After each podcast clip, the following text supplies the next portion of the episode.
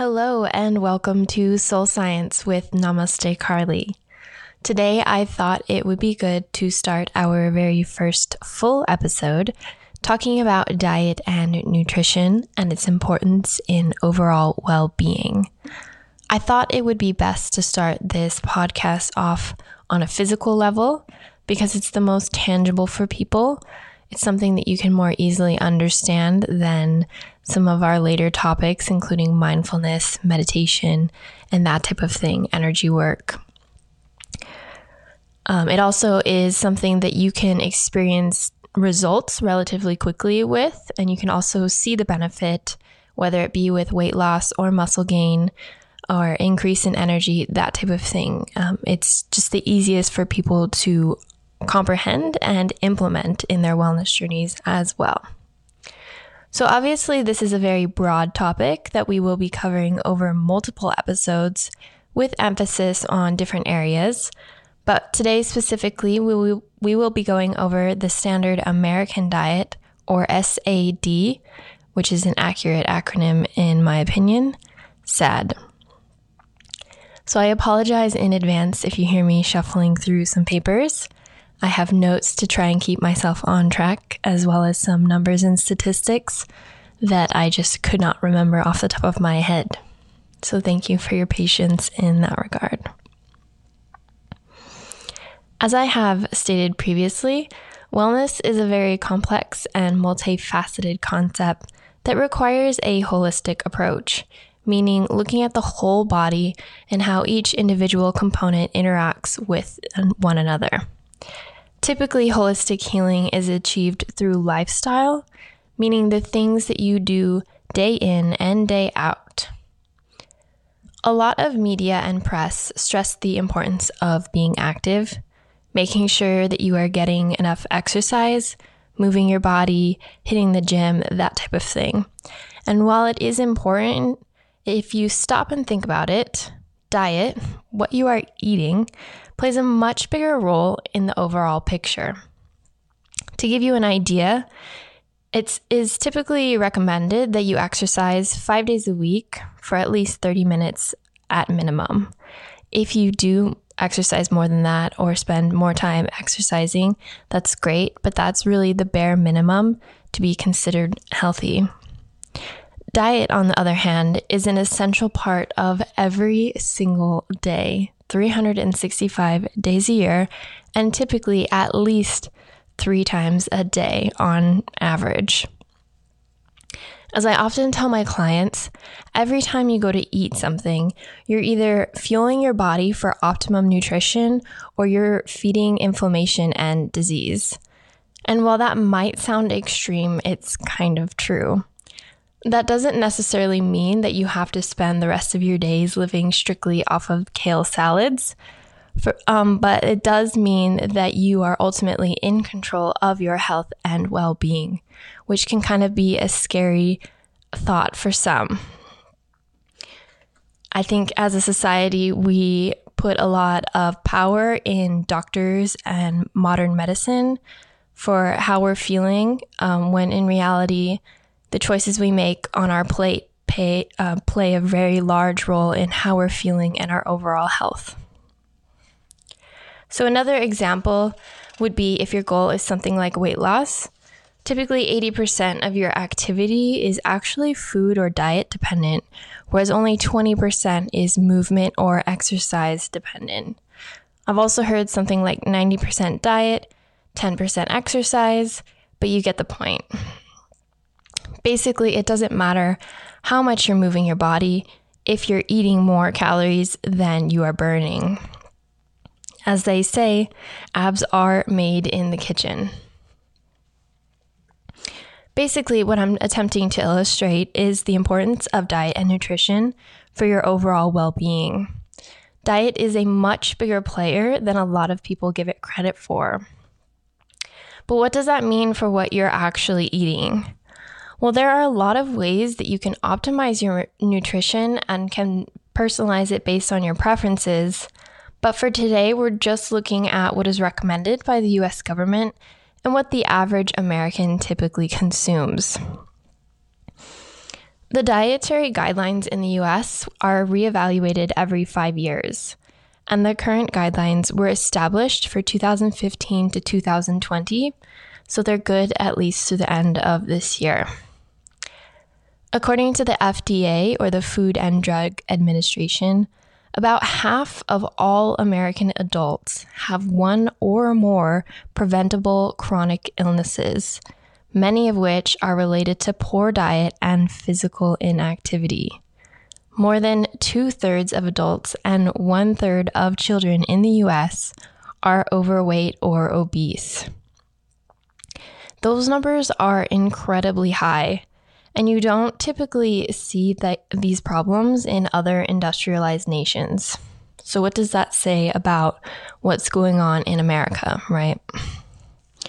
Trends in food intake show that Americans at a population level are not demonstrating healthy eating patterns, which is exemplified by the prevalence of disease. The new guidelines do recognize the importance of daily choices and emphasize that healthier living is a lifestyle. They want you to focus on variety, nutrient density, and portion sizes. Also limiting calories, added sugar, saturated fats, and sodium. All of those things are great. Those are actually typically what I recommend to my clients as well, for anybody who's just trying to eat healthier or get started. They encourage people to in- choose healthier food and beverage options, which seems obvious to me. Um, and they recognize the importance of community in achieving healthier eating patterns on a grander scale. All of those things are good. It is always easier to eat better or start eating better when your family and friends are also on board. And a lot of your dietary habits are actually influenced by things like family, society, culture, and environment. The guidelines suggest that a healthy eating pattern includes first and foremost a variety of vegetables, fruits that are whole fruits, grains of which at least half are whole grains, a variety of protein foods, um, and oils, meaning fats.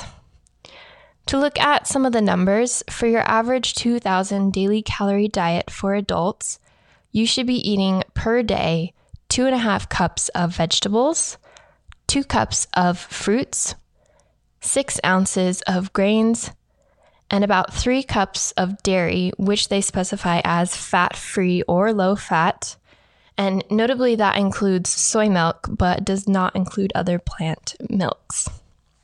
You should be eating about five and a half ounces of protein and twenty-seven grams or about five teaspoons of oils or fats. So what does that mean? Um, what are Americans actually eating? So unfortunately, the numbers are not very great. It's also not very surprising. But basically, three-fourths of the population is low on fruits, vegetables, dairy, and oils. That's low on four out of six of the recommendations. Also, more than half of the population meets or exceeds the grain and protein foods, but are not meeting the recommended subgroups within each of those food groups. So basically that means we're eating a lot of grains or carbs and proteins such as meats, but we're not getting a lot of variety into our diets. And most Americans far exceed the recommendations for added sugars, saturated fats, and sodiums. Sodiums, I mean sodium. Um, basically, that's also pretty obvious when you consider how much processed food is consumed by Americans on the regular. We're also very fond of our fast foods and convenience items, which are of not very nutritionally beneficial, which also leads to the fact that all of these um, eating patterns are actually too high in calories. So we're not getting enough fruits and vegetables, we're eating too much protein and grains, and somehow we're also getting too many calories. So when you stop and think about what the typical American meal looks like, it's not actually that surprising. We are a fast food nation, as I said before, and quick and convenient processed foods typically reign supreme. An entree has protein as the main focus, usually, followed closely by grains or carbs like rice, bread, or pasta. And typically dairy is involved in the form of cheese in an excess amount. And if any vegetables are present, they're added for flavor or viewed as a side dish. Sometimes they're only decoration and not even e- eaten. Um, I've actually spent a lot of time waitressing on weekends while I was in college, and I got to see firsthand like how bad and how prevalent these types of eating patterns are. So something like a dish that was like a sandwich that had, you know, like lettuce, tomato, onion, meat, cheese, whatever, all of that typical stuff you'd find in a sandwich. A lot of times people just get the bread, meat, and cheese and completely take out the little bit of vegetable that is present in what would be considered a regular meal. And I guess the only vegetable that most Americans consume is um, potatoes in the form of French fries, which they actually do consider a vegetable serving, which is pretty sad in my opinion. But again, it is sad, the standard American diet. In other industrialized nations, the opposite actually occurs. More emphasis is placed on plants, and the protein is added for flavor, and oftentimes dairy doesn't even make an appearance, especially in Asian cuisines and that type of thing.